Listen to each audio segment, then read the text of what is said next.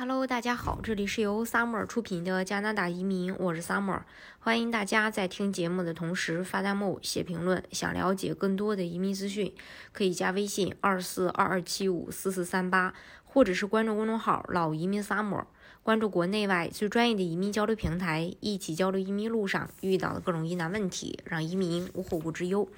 聊到加拿大各式各样的移民项目啊，投资移民想必是许多小伙伴都会都不会感到陌生的一种。加拿大领土广袤，每个省份或地区各自的投资移民政策也可谓是截然不同。而其中，萨省的企业家类呃省提移民项目呢，呃以比较低的投资门槛和对语言能力零要求而广受有移民意向的群体的青睐，与。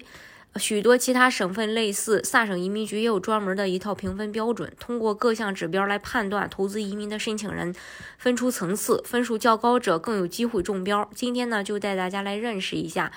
萨省省提名企业家类的加分项中极为重要的一条——对萨省的商业考察报告。简而言之，所谓商务考察，就是指申请人必须按照官方规定。亲自对萨省境内的企业进行实地的考察，充分的了解当地的经济、商业和市场形势，再集合考察结果和自身企业管理经验，最终制定在萨省的投资计划。如果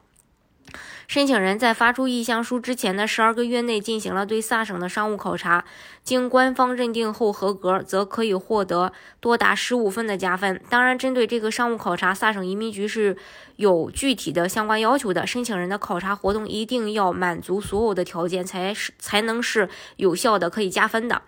首先呢，是时间的要求，在递交申请意向书之前的十二个月内，申请人必须对萨省进行了不少于五个工作日的考察，也就是说，考察为期总计不能短于五天，而且是工作日时间，周末和节假日是不计入的。第二是考察的对象，在这次考察中，申请人要与自己的企业建立计划有关的服务提供者。以及其他当地的利益相关者进行会谈，包括但不限于供应商、商业房地产商、呃律师、会计师、商务经纪人、顾问，还有金融机构和经济发展机构，还有会议、信息发布会和研讨会等活动。只有在申请人能够证明他们与自身的企业建立计划有直接关系的情况下。才会被视作合理有效的。另外需要注意，对于想要在萨省所有社区购买现有企业或企业继承，呃，就是继承机会的申请人，以及购买和积极管理农村商业机会的申请人，商务考察是强制性的，而不仅仅是加分项哦。最后，为了证明展示商务考察，申请人在结束考察后务必提交一份考察报告，详细的说明他们在访问期间开展的活动。这份报告是决定能否获得加分的关键，它要涵盖申请人在加拿大逗留的全部时间，包括在其他省份停留的时间，包括需要列出呃这个考察活动和。呃，会议的日期、时间、联系信息和相关描述，以及他与申请人的商业计划或定居点的关系。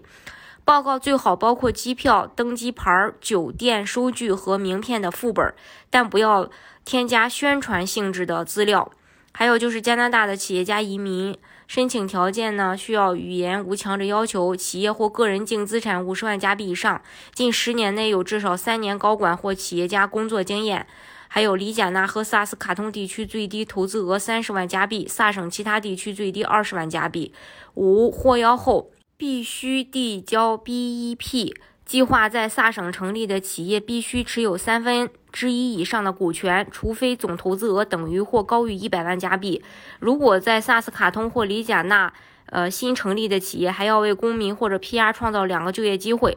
六打分必须满足获邀的最低标准。大家如果想具体去了解，呃，萨省的移民项目的话呢，呃，可以加微信二四二二七五四四三八，或者是关注公众号“老移民 summer”，关注国内外最专业的移民交流平台，一起交流移民路上遇到的各种疑难问题，让移民无后顾之忧。